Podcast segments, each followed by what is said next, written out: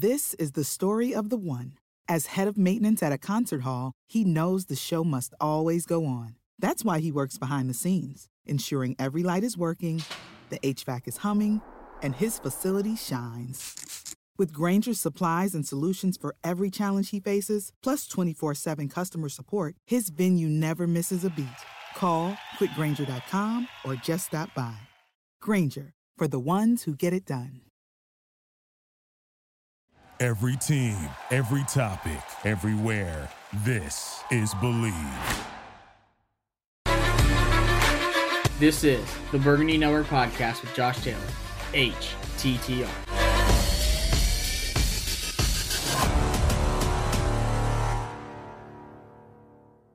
What's up, Redskins Nation? Welcome to another episode of the Burgundy Network podcast. This episode is brought to you by the team over at Manscaped, who is the best in men's below the belt grooming. Manscaped offers precision engineered tools for your family jewels. Today I've got a special episode. I've been raving about him in the last couple episodes. Uh, he helps me watch all my tapes. That's my guy Adam from the B&G Report. What's going on, Adam? Hey man, thanks for having me on, man. Absolutely. I've, I've been raving about you, telling the fan base to to read up on your articles, pay attention to who you talk to, because those are names that we're going to be hearing in the NFL.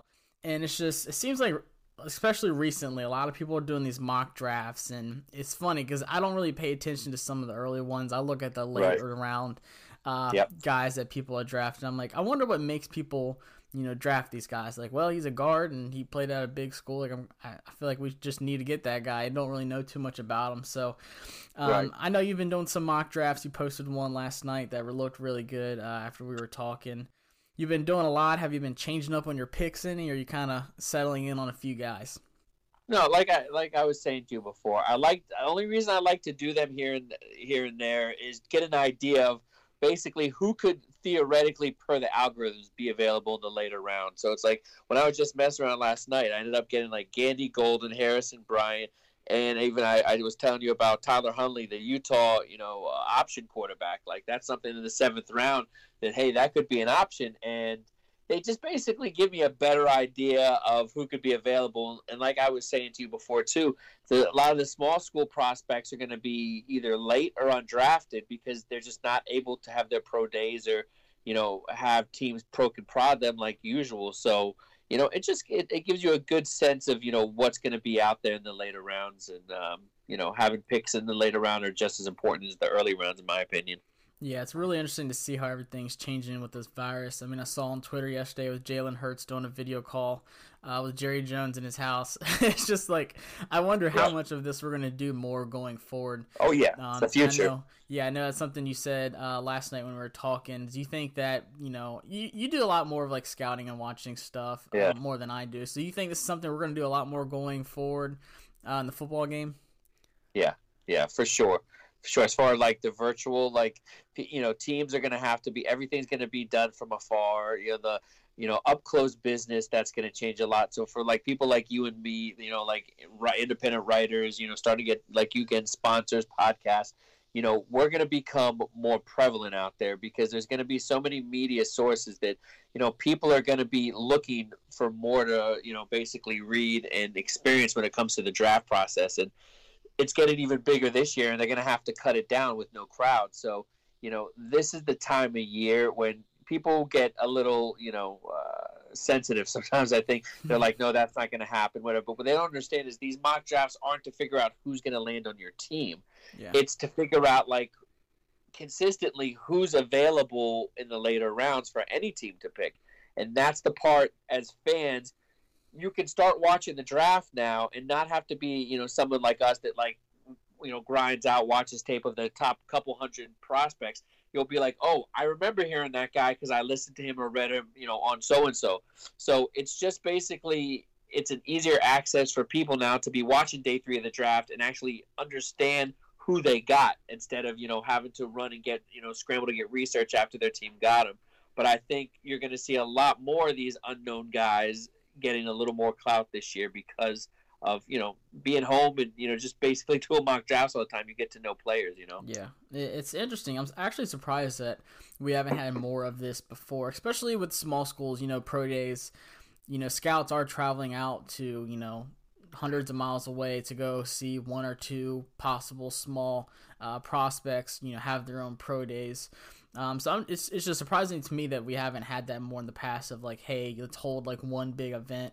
And I think Right. Nagy with the Senior Bowl was setting something up. Yes. Um, and I think that was Yes. awesome. Huge shout out Yeah. to him for that. Uh, Yeah. But just one big outlet for all the small schools. I think we'll see something like that going forward. Uh, but that's just something to keep an eye on. But for the draft, you know, the the biggest thing that we've been talking about is, you know, the later value rounds. You know, we we do have a ton of starters. Fifth round, Cole Holcomb, Chase Roullier in the sixth. I mean, we got Jimmy Moreland out of a small school last year in the seventh. So the one thing that's really interesting to me is taking a look at who people are picking in the later rounds and why. And I think this draft particularly has, you know, some spots are deeper than others. Obviously, this is probably the deepest wide receiver draft I've ever seen. Just personally, some people say, you know, Julio and Odell's class, stuff like that. But nonetheless, I think this is the deepest one by far. So it's taking a look at how many picks we have, what we can get early, and how far does that talent drop off, you know, in the later rounds. And I know we'll talk Right. about a couple, um, especially the cornerback spot. But taking a look at pick 66 first off, this has been one of the biggest debates. You know, I asked it on Twitter uh, yesterday, and I've had every situation and just about every player possibly. Uh, some have been, you know, saying Trautman and stuff like that. Um, Right. But there's a lot of situations, and I know we've talked about a couple of our favorites. Uh, first off, Trautman, uh, tight end wise, this would be the only acceptable pick for me at 66. Is there anyone else Right. tight end wise that you would take here, or is Trautman pretty much it? Um, Trautman just gets you know just uh, a couple a range of like ten prospects to me. Right after that, it doesn't. It's it's still in the kind in the group because nobody in this draft is a first round tight end, and even a second round, maybe mid, is a stretch. So you know, I have Cole Kmet. You mentioned Adam Trautman, and then in that order, I have Harrison Bryant from Florida International, which is body wise the same type as Trautman, actually a little faster.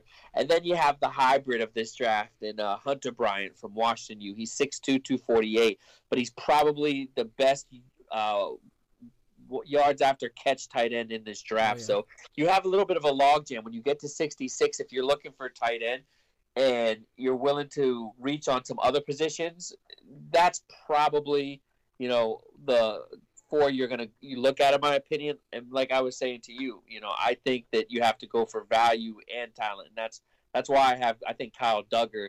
You know, I'm biased, of course, because I interviewed him and you know watched every bit of tape he's ever had at, at Lenoir-Rhyne. But this kid's dynamic, a punt returner who's safety and linebacker hybrid in one. He just came to the combine, and I everyone said to me, they're like, "You saw him, you saw him back in November." But I said, I had predicted, I said, if this guy can run a 40 under the four fives and have a good vertical and other measurables, he's going to go top. And he went from estimated 150. I think the Draft Network had him as high as um, 60 now. Yeah. The kid ran yeah. four, a 449, 42 inch vertical at the combine. And the only knock on him at all is he, they're saying he's a little stiff in his hips. But if you're a punt returner that averaged, what, nearly 25 yards per return and six touchdowns, you can't be that tight in the hip to be a successful punt returner, even on that level. So when Yeah. you have a kind of DB that can have that kind of ability, to me, I honestly I think he could be gone. But if you're choosing, you know, best player and the big need on our team, although Redskins need a tight end, 66 might be reaching it a little bit on some of these guys. So Kyle Dugger is, you know, I'd probably go a couple prospects in front of the tight ends, and Kyle Dugger would definitely be uh, one of those. Yeah, so that's one thing that I've been, you know, I was sold on like we have to get Adam Trautman right here, right, Right. now. Right. And more recently, I've kind of stepped back, looked at big picture, and saying, well, Right. maybe 108 still has really good value because, like I said, this isn't like some of the draft classes we've had in the past with you know like OJ Right. Howard going in the late first. Um, it's not the same. No, yeah. not at all. but still great value. But Yes. can you get the do you want the best guy available or do you want to reach for your needs and i think that's the biggest indifference in people is well we need a tight end so i'm going to take the best tight end that's on the board right when we get our first pick Yeah. and not really seeing about uh, best player available and i would absolutely love dugger i, know- I know you've been Right. raving on him uh, lenoir-rhyne guy i'm new to north carolina but uh, i've been reading up a lot about him also just a good hybrid player can Right. offer a lot and that's what that's what ron loves he loves those guys that Right. can do more than one thing so don't be surprised uh, if he's on the board. Another guy, Jeremy Chinn. I know you've uh, Yeah. studied on him. You kind of threw him my way and said, "Hey, look out for this guy too." So that was another one that you called. Tell us a little bit about Jeremy because I think he could also be there at 66 and would be a great value pick also. See, to me, you know, Kyle Dugger has the more all around and hybrid game. Jeremy Chinn, to me, if you a lot of people have argued where he fits, but I think at his size, he's about 6'3", around two fifteen. And, you know, he's he has that forty range, four four five, and he's long. And to me, I like that in a free safety. Like granted he could pack on, you know, some weight. Like Kyle Dugger's a little more solid than him. But coming from Southern Illinois, he's the kind of safety that I think would complement um, Landon Collins in a tremendous way. I just don't know. What I'm torn about is if 66 is too early for him because I think somebody's going to reach on him, and I doubt he'll go too far into the fourth round if he lasts. But uh, my dilemma is, you know, after Kyle Dugger, the next down, guy down to me is Jeremy Chinn. Do I want to go that way? And I think he offers a lot in the passing game, and that's what you want. But as far as the defense that we're going to play, I'm not sure. This version of the Tampa 2, from what I'm hearing, we're going to run. I don't know if he's ideal for that because I don't look at him quite as sideline to sideline. I look at him as a you know a better deep coverage safety, and you know he can take off that that center field for you. But I don't know if he'd be a reach this early on. But I do like him a lot though. Yeah, no, he he's a great pick. Um, someone that I've been watching for a while now that I think might might slip up and be there available at 66 is Ashtyn Davis um, from Yeah. Cal. So for Yeah. me, two of the most underrated uh, secondaries for sure in in college last year was Utah and Cal. You know, Pac-12 after dark doesn't get much love, but they both just had a ton of ball hawks, and to me, Ashtyn Davis was the best out of all of them. Um, Yeah. So yeah, had his pro day canceled like a day or two before it was supposed to happen because of everything going on. That might, you know, hurt his stock and saying like he could maybe improve on stuff. But he's 6'2", 201, 202, I think is his updated numbers. But just a ball hawk, and he is quick in his reaction and reading the quarterback. And to me, people are like, well, you know, we have Sean Davis, we have all these safeties. Why are you talking about safeties? Because Yeah. if you could get a guy like Dugger or Jeremy or Ashtyn Davis that early, honestly, Right. I would be surprised if Kyle Dugger started day one. Would you? No, these guys are depth. Every other than Landon Collins, every single safety that the Redskins have, you know, they Montae Nicholson to me was arguably even probably a better depth player. I'm not sure.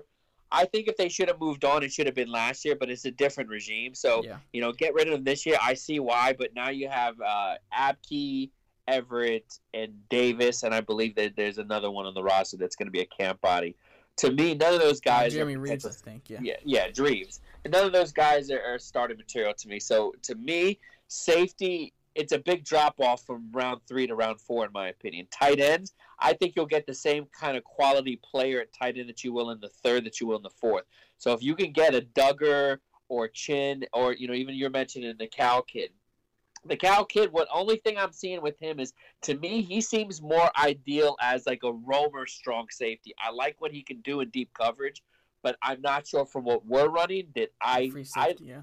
yeah, I don't see him as the, the prototypical motor free safety. Not saying he can't get to that point because I can definitely see him being that. Um, but to me, that's a tough decision. You're right though, because if he's available at 66 with Dugger with Chinn, it's all about what Ron Rivera likes. Because I think any of those guys can come in and start for you, even the small school ones. I think just the way our defense is going to run and the you know extra talent that we're going to have up front, that's going to help any safety we have tremendously. Like if you started Apke, I still think he would have probably a halfway decent season because I think if we do go Chase Young, which I, I don't see why they wouldn't, I think you're going to have a lot of pressures on the quarterback. We're going to have a lot of turnovers. So, you know, that's why a guy like Moreland, this could, this could be a huge year for him. Fuller, he's opportunistic. He could have a huge year. So having that front, that's why everyone thinks it's a luxury, you know, um, taking Young at two. I don't think so. I think that that's kind of the whole San Francisco blueprint. They just stack that front up, and so what? They have all those first rounders. What did they do eventually? They traded one. You know, they just traded one of their frontline guys to the Colts. You look at the Redskins blueprint; they're stacking it now with Tim Settle, the backup. You know, all the you know bringing depth. So arguably, you could see Allen Payne or Ioannidis be one of the guys. I thought it should be Ryan Kerrigan, but you know they're going to be mm-hmm. able to move some things around. So when you add someone like Young, you're just going to make the whole back end better. So if you can get a safety this early on that you could probably say go go compete. I don't think Davis or Apke or anyone would beat out anyone any of the guys we talked about. Yeah, especially coming back from the injuries. I've never been high on Apke. I saw no. someone today said he would be the starter, and I just no. I just had to keep scrolling because I didn't want to get in that. Um, no. But he wasn't I, even the best safety on the Penn State team he was on when he was there. That's yeah. the problem, you know. Yeah. They just reached on him. Bottom line. Yeah, no, for sure. I can I can definitely see that, and uh, like I said, with with Chase Young, that's the foundation. That's where the play starts there's there's a different options you can go to as a quarterback. So right. my debate with the whole Simmons thing is okay, that fixes one spot, but the quarterback still has, you know, three or four other options he can go to on the right. play. Chase's right. job is to go to that one guy. Right. There's there's no other outlet. There's no getting away from that. He that's that's where the whole play starts. That's exactly where the ball is when it starts. So, you know, we do need to build up that secondary and you brought up right. a good point of, you know, maybe we don't have that starter right now. Maybe Ron has their guy in the draft. Maybe, you know, it could be at 66. But exactly. If you're, not on that train and you're like, no, you know, we're going to ride with Apke, we're going to ride with Sean Davis, like we're set, then you definitely need to take a look at this wide receiver draft because right. yes, it's deep, but there's a couple guys early that could fall. And right. I know one guy that you and me are both really high on is Bryan Edwards. He's the first yeah. one I'll throw out. Um, right. Possible second round grade. Uh, I saw him yep. like middle second before he got hurt. Right. Got injured, getting ready for his uh, pro day and everything, so he's kind of slipped up in the third. I love this guy's tapes. I saw him live against Alabama, and I was like, "Holy smokes, this guy's for real." What do you think about Bryan? Yeah, the, like you said, you mentioned the Alabama game. That's the tape that you go to when you're watching Edwards. If you really want to see what his ceiling could be, you know, 6'3", 212 pounds, this dude is only going to get better. I, you know, I don't really have too many comps. I look at a Keenan Allen type, just size and you know, kind of how they move wise.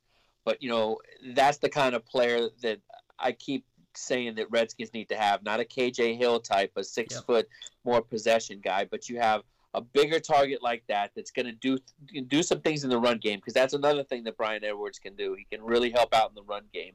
You know, that's the kind of receiver that we need to get because Harmon, it's crazy. Like, I don't take a lot of stock into everything that Chris Cooley says, but he mentioned something that stuck with me about Harmon that he envisions him as kind of an H back role, which was surprising to hear. Yeah. So oh, yeah. it got my gears going. Don't be surprised. I really don't be surprised, especially if we get another free agent receiver and get a couple receivers in the draft, that they start to move him into a, like a hybrid Niles Paul, not tight end necessarily, like he said, an H back. I wouldn't mind seeing that because they say he's actually the best blocker on the team, the net, the best non-offensive lineman blocker on the team. So. Wow. That's something to keep an eye on with Harmon. So I think you add a guy like Bryan Edwards, you still can come back later in the draft, and you have you know other guys even on the same level as with uh, Chase Claypool, uh, Michael Pittman. You know Donovan Peoples Jones. He's a later round. You know Antonio Gandy Golden. You know it, it's not the best top to bottom, but when you go from the first round and you have the first tier receivers, then you hit a second tier. Those second tier receivers, instead of just being available in the second round, they're going to start to be available in the third, fourth, even some in the fifth round. So when we say deep, this is what deep means. It's a you know it's a whole it's a butterfly effect after you know a lot of the top ones come off the board. So to me, this is going to be the part of the draft where I think fans are going to get really excited because I think wide receiver is probably going to be the position next to tight end for Redskins fans that they're going to know most of the guys on the board. So when a lot of them get picked, I think Redskins fans will be excited that you know they actually know who they're looking at right now. Yeah, and I mean we can thank Terry for getting us hype about you know receivers in the draft, especially in like around the third round. Um, right. But like you said, that's the guys that everyone's watching right now. So, like to me, if I had to rank my you know pick sixty six guys, you know even Brandon Aiyuk might possibly be there, and he might have right. the best hands in the draft. Um, right. Aside from you know, it's just it's it's insane how deep this draft is. And like you said, yep. that second tier is so big yes. it could possibly go to the third, fourth round. Right. And right. yeah, and Michael Pittman, I would say, is at the top of that second tier with Bryan Edwards. Yeah. And I I'm so glad you said what you said about the receivers because I've been claiming like we don't need another KJ Hill, we don't need another no. smaller speed guy. Like, give me a Calvin Johnson, just yes, tall possession beast that can go up and get the ball. Yeah. And I think a lot of people are sleeping on Donovan People Jones. It's a name you mentioned.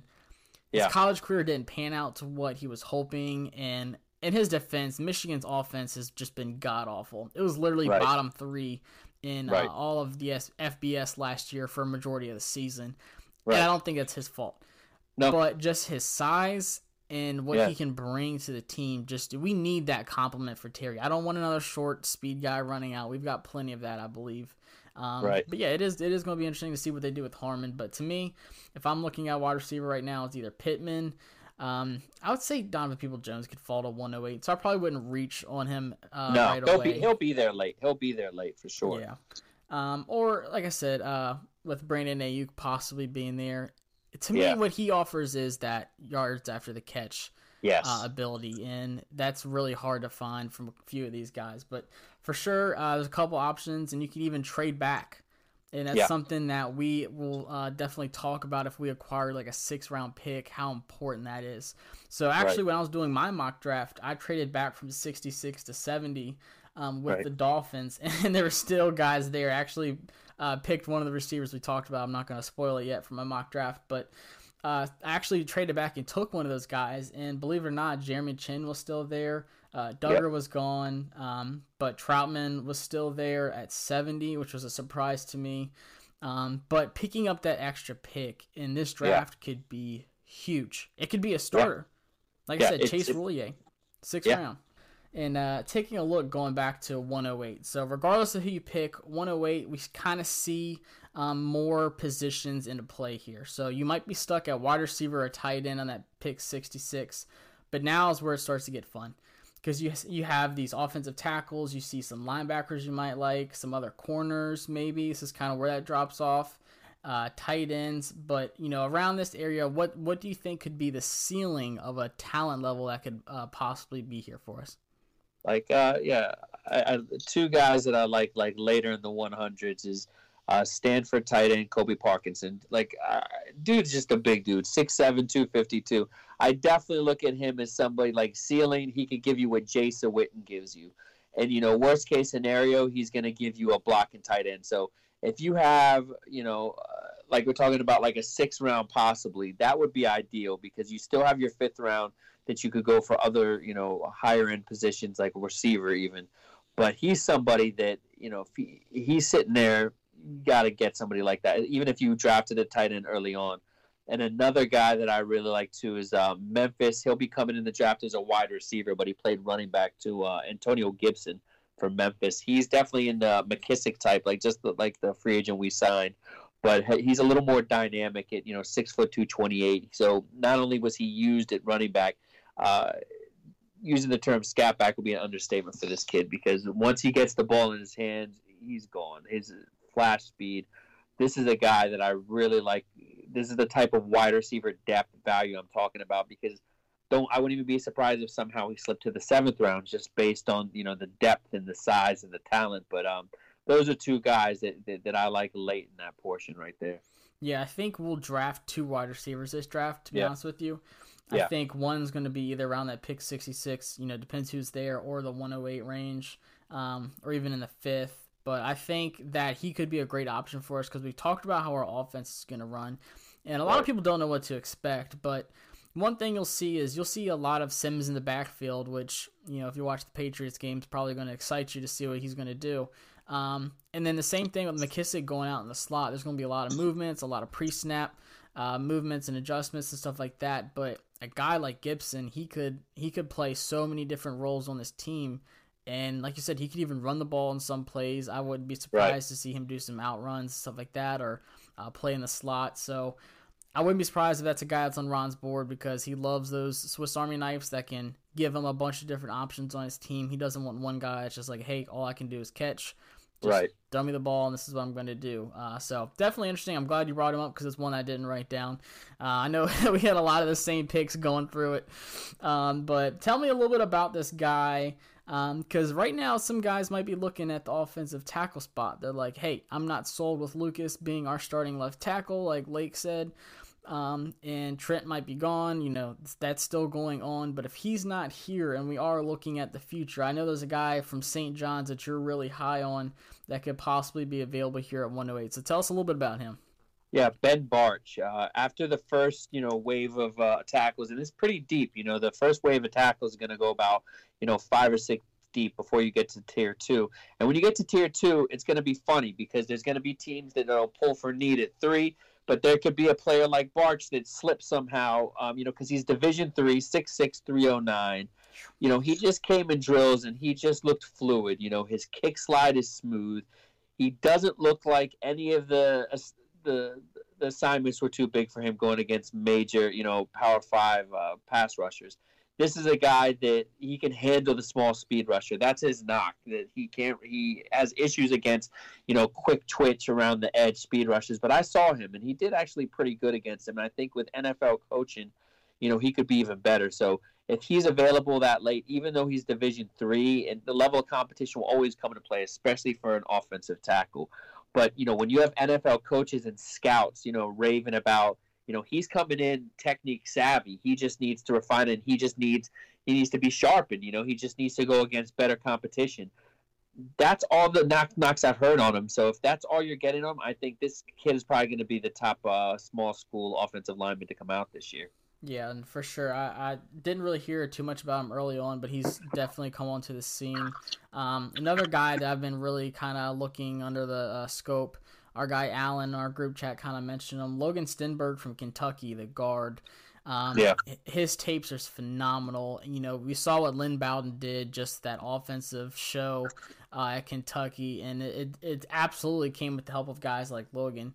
Um, and yeah, we do have Wes Martin, and we did sign uh, Wes Schweitzer, so we kind of have that competition going on too. Um, but still, we need that depth piece, and I think Logan could even come in and possibly give them a run for his money. So it's really just taking a look at what you want position wise. Uh, but if you skipped out on a wide receiver and picked 66, but and you want to get one right now, then you still have a huge pool of guys to pick from. Uh, right. Just some of the ones I highlighted. Um, we've we've both agreed on this for a while. KJ Hill at 66 is a reach. I Definitely. think he got the hype because Ohio State. People like, well, Definitely. getting back with Haskins. Right. And to me, I just I feel like that that would be a wait a waste and a, a huge reach at 66. I'm, yeah. I'm probably going to get a lot of blowback from it, but it is what it is. But to me, I think he would be available right right here realistically uh, yeah. with guys like Van Jefferson from Florida, yes, uh, Tyler Johnson from Minnesota, and Gabriel Davis from UCF. That's, That's kind of like yep. that middle pick I have there. Is there anyone else that you had, or, or how would you summarize this wide receiver uh, class in like the fourth round? Yeah, it's going to be interesting because you've heard me talk about this guy a lot, Antonio, Antonio Gandy Golden. Oh, he yeah. just every conversation, at you know six four two twenty three, and you know it's one thing just to have a tall receiver, and he's coming out of Liberty, so he's not getting much attention. But lately, I think the more people just view as highlight tapes, and I always urge people try to just go to the school sites, all 22, find whatever you can, because this guy, when game action is going on, is what really appealed to me. And I think that if he went to a school like Clemson or Alabama, we'd be talking about this guy in the top 60 selected. So I think if somehow you find him in the beginning of the fourth round when the when, when the Redskins are up on the board, to me, he fits perfectly what Ron Rivera has done in the past. Some of the picks with Devin Funchess, some of the you know the bigger guys that you know he's looked at. I think it kind of fits the mold, and that's why I keep saying not only for need, expect to see a big receiver. That's why I don't think the Redskins made a run at Devin Funchess because it was going to be you know seven, eight million plus because they know that they'll be able to get a guy like this because Kyle Smith, that's one thing I know he's he he thrives on is finding these lesser known talents, and I really think you're going to see at least two big body guys come out of this draft at receiver because you know you have this kid from Texas, you know you have kids that oh, are six five, six six, so. You know, like you mentioned, Calvin Johnson, that's the absolute ceiling, of course.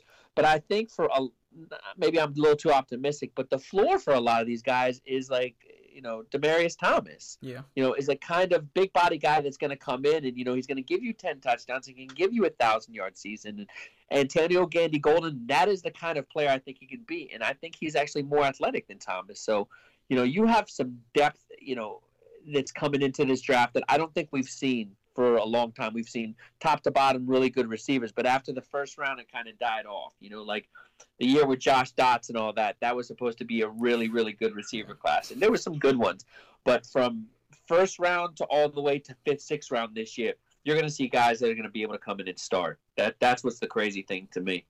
Yeah, this I'm glad you said AGG because uh, I almost went to Liberty actually. Chose Coastal Carolina, which is their rivals, which is probably not a good idea, but great program. Hugh Freeze is building something out there. Uh, they've been exciting to watch, uh, especially on offense. But AGG, he's probably the most that I've watched closely outside of Jerry Jeudy, um, just because Yeah. of fandom. But I studied him more than anyone, and I'd say his comp. If you know, you asked me what I feel like he could be. I think Alshon Jeffery's pretty.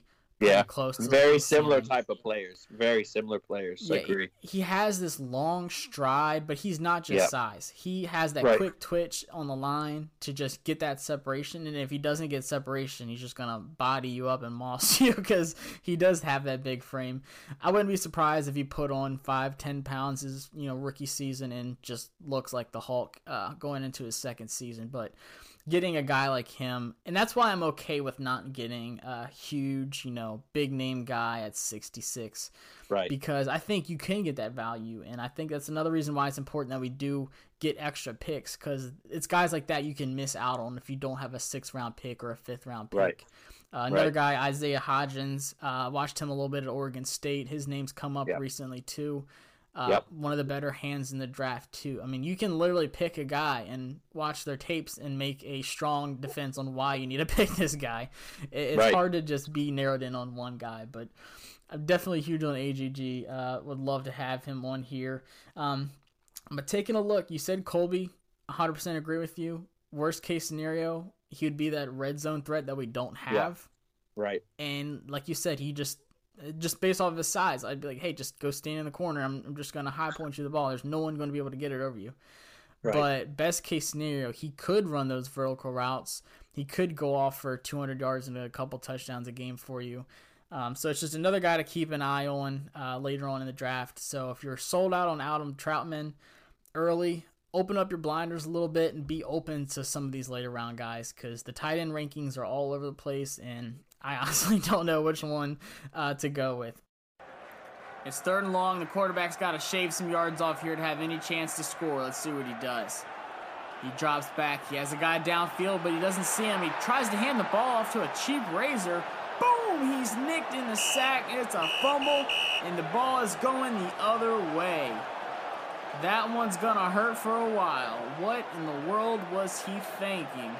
Let's go to the monitors and see exactly what went wrong. You know, this offseason, his coaches at Manscaped enhanced the Lawnmower 3.0 offense to a whopping 7,000 RPM motor with quiet stroke technology. They gave him all the chances he had to get that safe, clean cut up the sideline with the cutting edge ceramic blade, but instead he got nicked on the sack by a rusty defense. If he would have used the LED light that comes with the 3.0, there is no doubt he would have been able to see his playing field much better. Looks like he's going to be going over to the sideline with his Manscaped coaches, grab the tablet, see what went wrong, and if he's smart, he's going to go over to manscaped.com and use the code BNP20 to save 20% off his entire cart with free shipping. That's right. Use code BNP20 to save 20% off your entire cart with free shipping. Don't keep making the same mistakes and give your balls a clean pocket next time. And there's no doubt the result will be a touchdown. And then we kind of take a look at later on after that. There's a couple guys flying under the radar. Um, and one, interesting enough, had an interview with the Redskins. So I want to bring him up, and that's Saahdiq Charles, um, the tackle from LSU. Um, you know, we haven't studied too much about him, but what, what was your first reaction to seeing, you know, we are interested in him? Did you kind of look into him a little bit or? Yeah, I you know I just I, I have to confess you know not much you know I don't I don't watch too many of uh, the LSU uh, unless they play Alabama Alabama that's the the tape I've seen the most out of any uh, Power Five conference team. But I have watched some of his, and um, you know, I, I, I like what he can do out there. I think you know he's not as far along as some people think he is. He's still raw in a lot of aspects, and you know he's going to deal he's going to have deal with some major issues going against real strength uh, coming up the middle of the NFL. Because when you know when you're on that level, you're looking at one guy, maybe like a Chase Young in your edge, whatever. But when you have three or four guys like an Eagles front or even the Redskins front, you know he's going to have a lot of problems. So as much as I like him, he's another guy that if he was available earlier on, I would have to consider him. But I would have to also look at the other players that I could plug and play right away. And I don't look at him as a plug and play. Even with you know players like Wes Martin, we have I'm more confident with him. And even the guy we picked up from the Falcons, uh, the guard, I feel more confident right now. I think a lot of times when you have guards coming in, a good chunk of them are former tackles that just don't project on the outside of the NFL, so they're moving inside. So you have to understand that as much patience you have to have with outside tackles, with uh, interior linemen, you arguably have they need a lot more refinement to their game. So someone like him, you hope that he's available a little later, and you know that's a kind of like value pick that you get. But early on, yeah, I I, I think that Redskins are better off waiting from you know something like that. Yeah, I agree. And I brought up Chase Roullier. He was one of those guys, like I said, sixth round. He yep. needed some refinement, but he had no problem coming in um, and taking over. Uh, who was it? Spencer Long, I think he. Yeah. So yeah, Spencer when, Long. yeah, when Spencer Long went in free agency, honestly, he didn't really skip a beat. It, it, took a little while. Like I remember a couple couple games where he struggled early on, like against the Falcons and stuff like that. But right, you can still get that starting quality around this spot, and I think that's why it's so yep. crucial. You know, people are so quick to just be like, "All right, this guy played at Michigan. He's a guard. Cool. Let me just get this guy."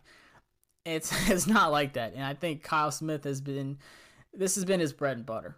Just right. finding those guys later on and just dominating the draft. I I think the last two drafts for sure have been our best in recent history, and it's because yeah. of these later guys. So yeah. Uh, don't be surprised if we do the same thing this year, and you know we pull out a starter somewhere along the way um, in these later rounds. Um, but personally, I got a guy in 162. Uh, interviewed him myself, so I might be biased, but I feel like he could bring a lot to this team. That's Davion Taylor from Colorado. Yeah. Outside linebacker. Um, he's kind of, you know, not being as noticed as much because he didn't play in high school because of his religious reasons, but his his his knack for the ball, his speed, his uh, quickness to the to the ball. It doesn't matter if it's you know the running back, if it's a pass. He would be a great will linebacker. He is that hybrid guy you're looking for just athletic, quick. Like you just tell him where to play, and he's like, "I will do whatever you tell me to," and he has no problem. I, I kind of put his tapes out there early on before the you know scouting and everything started to happen, and you see what he can do. So don't be surprised if you know we do reach for a guy around here because imagine what a guy like Davis can do. You know, we talk about with Reuben Foster, but I think the same thing out of Davion Taylor. Right. You, know, you have that vet in the locker room that can kind of lead you along the way. There's still questions on Reuben. I hope he comes back, but you know, how long do you think Davis would play? A year or two? Uh, probably. I think that's somebody that you know you bring in. You know, similar to the guy I looked at, Javahn Ferguson from uh, New Mexico State. You know, guys that are showing that they're they're they're getting it. You know, that they're getting better every year. Like I watched his tape as well when I saw you posted about him, so I watched a little of his tape, and I definitely I like what he can do as well. But having somebody like Davis in house is, you know, it's going to be so valuable for some of these young guys, even you know some of the older vets, even like Reuben Foster, if he's going to have a chance, you know, someone like Davis is going to help him. But you know, bringing in a late round linebacker, I think is the way to go because. As much as I also like Holcomb and Sean, uh, SDH, people have to realize that SDH, he coming from Alabama, he was lo- looked upon highly. Great football IQ, but guy couldn't stay healthy. And you look at Holcomb, he's going to be tested this year because we're going to see how his how far his condition has got. If he can get through 14, 13, 14 games, I'll be surprised because if you just look at his body, everything he does, he's got to get a lot bigger to play the position. So having linebacker depth is really important. So if you can find some guys like that late in the draft, and that's why having these you know these late picks, extra six round, even extra seventh is is really important this year because these are the kind of special teams building blocks that next thing you know they're starting for you on Sunday. You know, because there's a few injuries away. And linebacker, we always seem to get hit with that. So oh, yeah. I don't think you know I don't think they you know they looked at they got the guy from Chicago in free agency and, and Davis. So after that, you know you don't really have much there besides what you had last year. And You know they were a three win team, so you can't really be hoping that Foster is going to come back and save the day because even if he comes back in what condition, you know, it's going to even when he comes back, it's still going to be another year or more before you know. Look at Smith in Dallas when he came back a similar injury with his knee with all those ligament tears. It takes a year, two years, even more sometimes to get back where they are. So you know he's on the final year with us. So yeah. I don't think you look at him. You look at who can we develop and I think the guy you mentioned the Colorado, and I think that there there is a couple guys in this draft that are going to be able to come and do that. And I think find him in the later round. That's the way to go. To be honest with you. Yeah, it's it's it made me just really think about something as you're talking. It's you know building up towards the future and not just hanging on to hope on some guys. Right. Right. You know, That's what Redskins fans do, man. They yeah. it's it's it's a painful problem that they have is holding on to guys like you know Ryan Kerrigan. If it's just like stock, you're seeing a little dip in that stock, and you know what? He had a couple of those injuries after never getting hurt. Man, this is the time to move him. If they could get a fourth, even fifth round oh, for him, yeah. you move him. There's Please. been no talk. there's been no talk about the extension after his agent came out and said, "Oh, we'll do whatever it takes." He's still here on eleven and a half million dollars. So I'm gonna keep my faith in in Ron. It's more like more Kyle Smith. That's why I keep my faith in. And the fact that he was promoted makes me feel more confident if he wasn't, if it was just Rivera running things. But Kyle Smith is, you know, from pro personnel and college right now. So I'm going to have some faith in them. We're going to do the right thing. It's not about cap room right now because they have about 35. It's about allocating it where you're going to have that. So if they can, I, am hearing everything that's coming on the wire today. People are, my readers are sending me things saying, did you, Julie Donaldson, a couple people, they're saying Williams is going to get moved this week. Apparently, it's like intensifying. Oh, so with good. that in mind, I, you know, with that in mind, I think you know it's going to happen. This whole bring him back and sweat him out, that's not going to happen. No. It just doesn't happen this day and age. You know, that's 1985 NFL. So you know, getting you know a package of a third round and something, I think people are really upset we don't have a second round. But I think if you have you know multiple third rounds, multiple fourth rounds, I think it's going to go real well for us. Absolutely. And I, it's interesting. We're kind of chasing a little trail here, but it ties in together. The whole Kerrigan thing. Me personally, I kind of, you know, I was like, okay. When we re-signed uh, Orchard, I was like, okay, you know, he he's more of a sub package, you know, edge rushing kind of guy. And I said, okay, well, we still have Ryan Anderson. You know, we still have some of these guys coming back. Um, we we you know re-signed Bostic. He's more of like a linebacker role, but I was like, okay, this this kind of is shaping up that we could possibly move Kerrigan because I don't see the reason in you know re-signing a guy like Orchard so cheap um, to come in just to provide a you know every now and then pass rush. If you have you know Sweat and Young on the outside and you're you know subbing in Kerrigan, regardless what his contract is, you know 11 million or if we fix it out, I think you could do the same thing with Ryan Anderson and Orchard. Right. So. I, I think that that kind of like I've been leaning more towards the okay, like something's going to happen with Kerrigan. I don't see us working Maybe. Maybe yeah. that's why there's no extension happening because exactly they're just going to try to move him, and whatever team does it, they'll do it so they'd be on the hook for all that money. Because exactly. if we rework him, if we if we don't rework him now and get lucky and trade him, I think there's zero dead money. I think yeah. that they move on. So maybe that's the play. But I ha- I have faith, man. I'm telling you, Kyle Smith this dude is a methodical worker, and it's never big splash right away. But even back to his father, man, they always made moves. So I'm expecting some moves to come. Not the first round move that everyone thinks is going to happen, but I think we're going to see a few trades in the draft, few players traded, and you know, if T moving TW and Kerrigan, to me that would really show that they have control of the team because oh, yeah. that would not that would definitely not be a Snyder esque kind of move. But yeah, and I, I would be okay with Kerrigan getting traded for uh fourth or fifth. I think fifth yeah. is realistic, and people are like, well, that was what Dunbar was, and the people just like to throw out and compare it to other situations. It, it doesn't matter. Exactly. It's about how much someone wants to pay. It's not about. It's not a draft like See, everyone looks at it like a draft chart where it's this many picks to trade up to get this guy. But when it comes to trading players, it's all about how much a player, a team wants to give. You know, Antonio Exactly. Brown, they wanted to give a third round, so they get, you know, teams play hardball. When players get headache, that's why it's like, you know what, we let Trent sit out a year. We're not going to go through that again. It's the new regime, so they're going to get rid of him. It won't be for a second round, and he's going to go somewhere, and he's not going to get twenty to twenty-five million like he thinks he's going to get. He'll get a decent guarantee for two years. He'll play two, three more years. And my personal opinion with him is he's going to slowly just fade away too. So I think it's not the worst thing to move on from him, even though I've always been a Trent fan. I just think in football, when you've been away that too long, it's not only about oh okay you know he's he's kept his body right you know he in his gym his training facility this and that. I think you, when you're away from the game things change drastically in a year especially with the concept of offensive defenses. So i think trent's going to struggle and i think this is the time you just move him you move kerrigan and you're you know you're in a true rebuild mode at that point. Yeah, I, I 100% agree with you. I think, you know, if it's not done like before the draft, I think the draft is when people are going to say, well, hey, we missed out on the tackle we wanted in the first or the second because, you know, there's another guy we wanted there. So let's try to get a deal done for Trent. Or, you know, we missed Right. out on our edge rusher, but we can trade Kerrigan for a fifth possibly. I'm 100% sold that we will have an additional fifth round pick or we'll pick up that sixth round pick that we're missing. Whether Yep. it's trading back one of our fourths, trading back from Right. like 66 to like 70 like I did, or Yep. seeing a guy like Kerrigan go for a fifth. I think it's a hundred percent like in the books. Like I would bet on it. It's gonna happen. Because Kyle Smith loves those later round picks. Like I said, that's Yeah. that's where he's getting his money.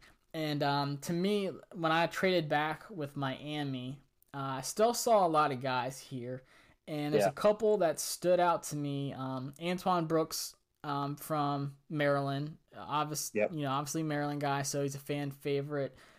We start seeing these later round safeties. It's not as deep as up front, but still really good depth pieces that could provide special teams, could possibly over time develop into that starter. I know you had a really good list of some safeties. Um, so who are some of your guys that you had in these later rounds, possibly in like the seventh? Yeah. See, these are the kind of guys exactly you think they could, you know, come in and probably replace Apke in the ceiling. Maybe you know be a surprise starter for you one day. But you know, a couple guys I liked uh, K'Von Wallace out of Clemson. You know, uh, Simmons got a lot of the attention when he was you know dropping back, but K'Von Wallace was you know he was taking up large chunks of the field in quarters uh, zone as well. You know, then you also have a couple other guys that I liked as well. Uh, J.R. Reed uh, is a safety out of Georgia. You know, keep in mind this is another guy that's not a true free safety, not a true strong, but um, you know they have the ability to you know move around in sub packages. And the guy that I really like too is uh, Myles Dorn from um, UNC, 6'2", 205, offers good size. You know, there's question about you know him playing deep coverage and if that would be you know what he's best suited for. But um, you know he's a player that can come in for you and be your you know Everett that the Redskins have right now without paying the three plus million a year they are. And you know th- another guy I like is uh, Shyheim Carter out of Alabama. Uh, I'm a Bama bring him, fan, bring so you know, and to me, you don't you don't make Alabama and play for that many years if you're not at least you know an average starter on the next level. And I think at worst, someone like him, he'll be a special teams contributor, you know, backup. So you know, those are just a few guys that they're estimated to be in the range of 120 to 220. So it's a hundred player range just between those guys. And honestly, between all of them, there's not huge drop off. So having these late round picks are going to allow you to, you know, get somebody like this, and within a year, two years, you could have a starter at that position. So, you know, it's important to to look at these guys, get to know them because, you know, they're ranked and relatively early in the, like I said, in the one early 100s to 200s. But these are the guys that could be even undrafted. So these are the guys that are the building blocks of teams. Yeah, I'm so glad you said that because I remember a couple months ago, J.R. Reed in particular was like a fourth round grade. And he was someone, when I was doing the uh, podcast on the safeties, I was looking up, he had a late fourth round, maybe even like a possible early uh, fifth round. But it's just, that's that's what people need to think about. Like, just because we draft a guy in the third or fourth, Right. you know, that doesn't mean like, oh, like they're that's why they're a third, fourth round pick. You can get a guy in the sixth, seventh that has a Right. higher grade, but Yep. fell because either the stocks of other players rose up, or Right. you know with all this stuff going on like pro days and stuff like that you can still get those value. Just because a guy's drafted in the sixth doesn't mean oh shoot he's a six round guy. Like he ain't gonna do nothing for us. Like he could he could still have a fourth round grade and he like drafting him in the fourth would be crazy because that's what he's graded at. So if you get a guy like that later on absolutely worth it. Uh, myles dorn another guy you said love watching his tapes at north carolina. Um, I would love to have him. Uh, another guy that I've you know talked to was Levonta Taylor, um, who was a cornerback, injured his back, and then moved to safety. He wasn't too fond of the move to safety, but uh, just in his best interest after that injury. But five star recruit out of Virginia Beach, went to Florida State, played with Jalen Ramsey and Derwin James. And you know the the back injury does raise some red flags, but it's guys like that that could come in, be a sub package safety for you, be a nickel guy on a slot receiver, and absolutely compete in camp. Like you know, we saw Moreland. Some people are saying that he could you know possibly step up and start next season. These are guys that could build the future. So don't be surprised if we do draft a guy like Levonta Taylor or Dorn or J.R. Reed or even K'Von Wallace, who uh, I'm high on too, to come in, compete in camp, you know, nonetheless play on special teams and earn that starting spot down the road. But it's all up in the up in the air. So uh, a lot of great picks later on. Uh, I'm glad you brought that up. And in the seventh round, some other guys I had here: uh, Lamar Jackson, not not from Baltimore, uh, but the cornerback uh, from Nebraska, six two. Uh, just a really tall guy. I like tall corners because I want Right. guys that can compete, get their hands up in the face, um, play the ball. So don't be surprised if we see a guy like him. Now on your end, I know you had uh, a couple seventh round possible small school guys that uh, you sent over to me, and I'm absolutely with you on. Uh, so go ahead and what's a couple guys that you saw here in the seventh from some small schools that you wouldn't be surprised get drafted? Yeah, one of one of my favorite guys, and you know when he got an invite to the the combine, it was purely based on the Senior Bowl. He didn't do anything to wow people, but as a hybrid tight end, you know he's viewed as you know again in this H back tight end role. I actually see some potential with fullback with him at 6'2", 240. Uh, he was basically just flat out you know asked to go on a go route, and he got clocked at 18 miles per hour. So at 6'2", 240, you know Charlie Taumoepeau from uh, Portland State man, the kid can flat out fly. And I think the way we've seen some of the NFL teams like the 49ers and other teams utilize their fullbacks, you know, their tight ends and, you know, bunch packages and go out, you know, on passes.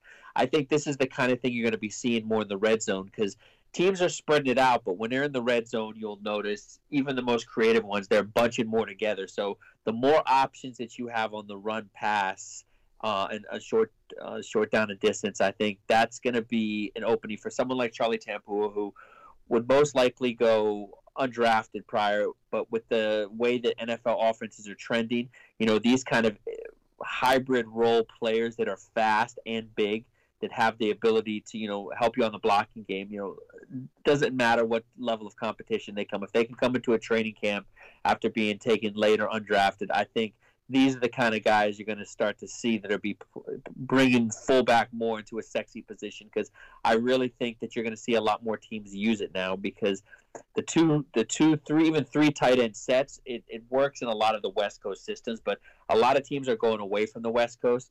So I think you're going to see more sub packages with you know more tight ends, just more guys that can do more for you. So I really like this kid out of Portland State. Absolutely. And I'm glad you said, you know, once again, it's those guys that can play different roles and don't be surprised because it's not a lock that a guy like Rogers would make the team. Like, if he got cut at like a lot of these uh, free agents that we signed, what's it guaranteed like 600k or something like that.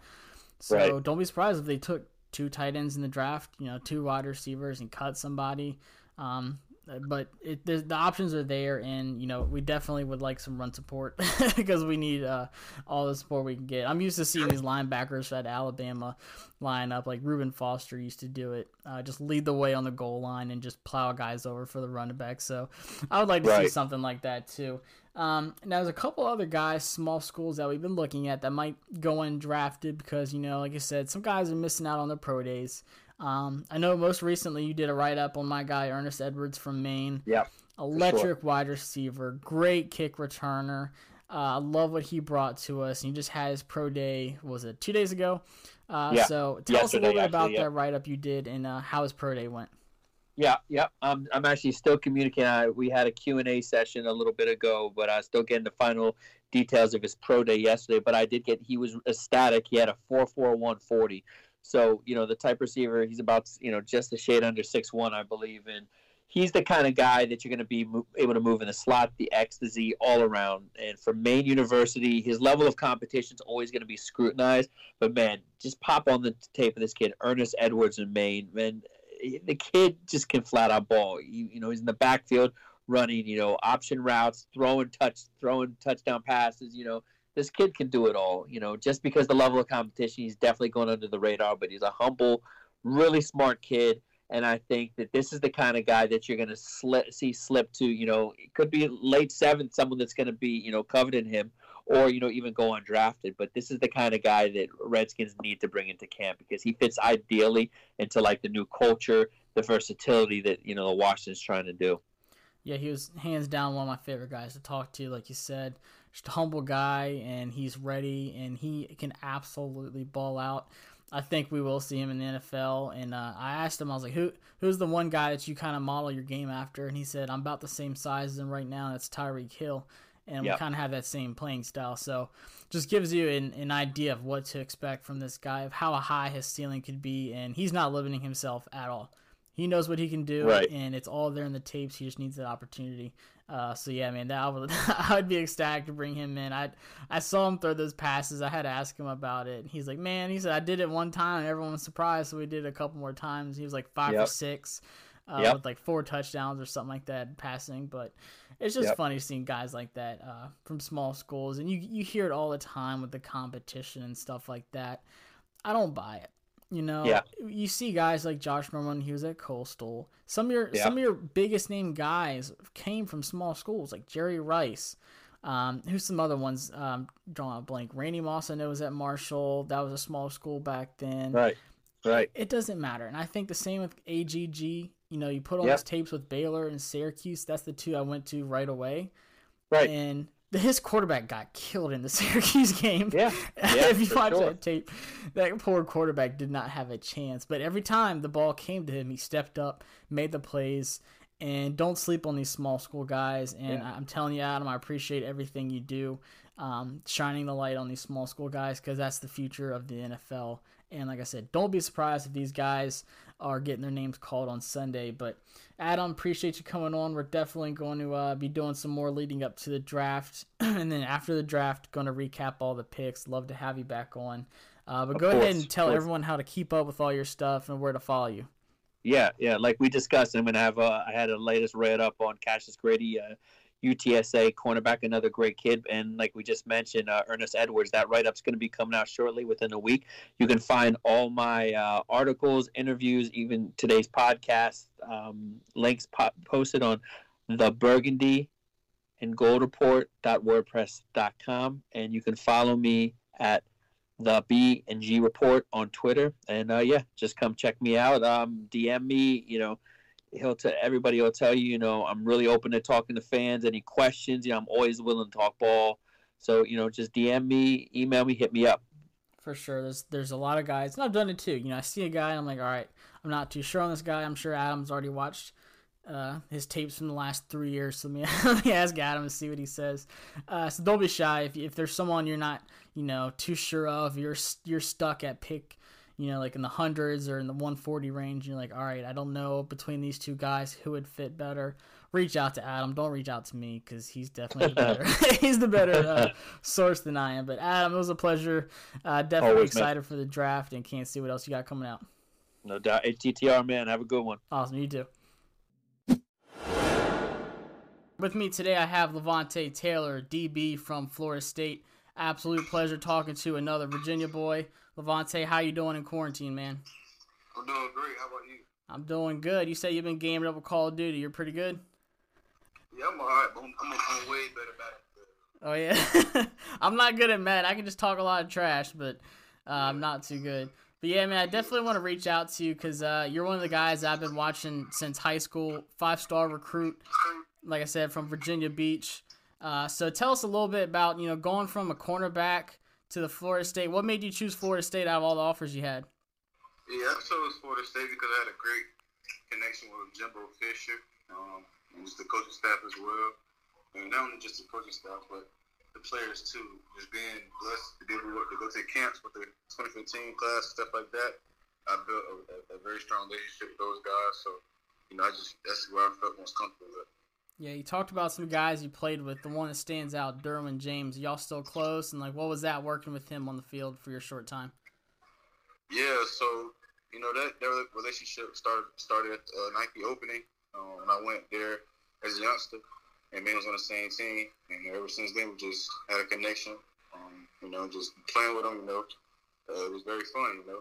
I loved watching. I'm, I'm an Alabama fan, but I, I always enjoyed watching uh, Florida State, especially on defense. Uh, got some good DBs coming out of Florida State these days, but uh, how's everything been for you with the whole NFL draft process? You know, we kind of talked about how difficult things have been. How different has it been for you? It's been different, uh, you know, the virus and stuff like that. Um, not being able to go to the combine, um, not invited to a Super Bowl and stuff like that. Um, I'm not who's going to be down on myself about it. You know, I'm just going to make the best of it and work because I know what type of player I am, and everybody in the world knows what type of player I am. You know, so absolutely. You know, I'm just so you know, I'm just wait, waiting on my moment, just to get get to a team, you know, and do what I do best. Absolutely, and I have to say, you know, having that back injury in 2018, one of your highlights has to be, you know, your mental strength. What was that like going through such a significant injury and having to bounce back from that? Yeah, um, just bouncing back. Um, you know, it, you know, the injury itself, you know, is self-explanatory. Um, I feel like I bounced back pretty well from the injury. Um, you know, I'm feeling healthy now, especially like having having these uh, like not being invited to the combine, all those things, you know, just really helped me just to you know focus on my body, and get back to 100 percent stuff like that. So you know now I'm just with my team, like I said, I'm just trying to go out there and just take someone's spot. Yeah, so you, you were a corner, and then you switched to safety after that injury. Do you think that was a good move for you? And what did you learn going from the corner spot to the more of a safety role? What was your biggest learning curve that you kind of was like, all right, I got to do this? Um, honestly, I didn't like the safety move, but you know, it's just something that the team needed, so I did it. Um, but you know, just playing safety is very different from corner. You know, corner I'm used to playing press man all the time. Um, you know, safety was more I'm, I'm, I'm working the ball a lot, so you know it was pretty diff- different. But you know, a guy like me, you know, I can pick up, pick up on schemes and stuff like that very well, very fast. So you know, it was pretty cool. Yeah, so I've been reading a lot on your uh, draft profiles, and it seems like what most people are saying is, you know, you would be a great uh, sub package safety, but I feel like you would thrive a lot, you know, playing nickel against slot receivers because you do have those quick feet. I think that's one of your biggest highlights, also. What do you think would be most comfortable for you in an NFL fit? If you're taking a look at a team they're like, hey, what can you bring to us? Where do you think you would fit on defense? Yes, what I would bring to you is a guy who can play the nickel position and can come in there and tackle and, and, and cover as well. Um, you know, and I'm someone too as well. If, if we have a, great corner on our team and, and the uh, opposing team doesn't want to put their number one receiver against our number one corner, move to the slot. I'm someone who can handle that as well. You know, and I'm, I'm bringing that competitive nature to the room, uh, to the team, and, and, just be a guy that someone needs. And I'm going to be that guy on the team where coach is like, wow, man, I'm glad I took a chance on this guy. Yeah, for sure. Now, I was just taking a look at the Redskins team. Uh, you know, in particular, I think you do bring a lot to this. You know, I think you would complement, you know, our secondary, especially some guys like Kendall Fuller. You see Landon Collins. Is there a certain guy that kind of stands out to you in the NFL? Doesn't have to be the Redskins, but you're like, man, I would love to team up with this guy. Maybe get back with Derwin. Uh, what's the kind of guy you like to play with in the NFL? Yeah, I I love to play with uh, my other guy, Jalen Ramsey. Oh yeah. Um, yeah, I love to play with Derwin too. Um, but you know, I just want to go somewhere. Hopefully, I, I, go to a team, you know, who who's either have has a guy, and I, I, I want to go in there and replace him, or someone that needs a guy, and I just come in there and be that guy. Yeah, you're not afraid of uh, battling out for a position, that's for sure. Uh, definitely going to keep an eye on it, man. I would love to have you in DC. I think we could do a lot of things with you. Uh, I think Del Rio would uh, love to have you also being a great weapon. Uh, but definitely check out Levonta on his journey. Check him out on Twitter. Yes, sir. Awesome. So check out Levonta, see where he goes in the NFL draft. Definitely appreciate you coming on, man. Have a good appreciate one. It.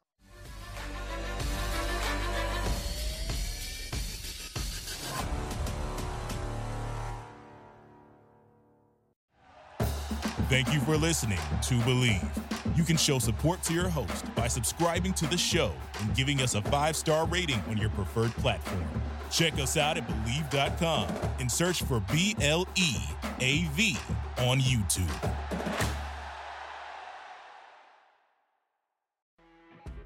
You know, when you're listening to a true crime story that has an unbelievable plot twist that makes you stop in your tracks? That's what our podcast, People Are the Worst, brings you with each episode. I'm Rachel. And I'm Rebecca. We're identical twins who love true crime cases that make you say, didn't see that coming, and we hate the people responsible for them. Listen to People Are the Worst now on Apple, Spotify, or wherever you get your podcasts.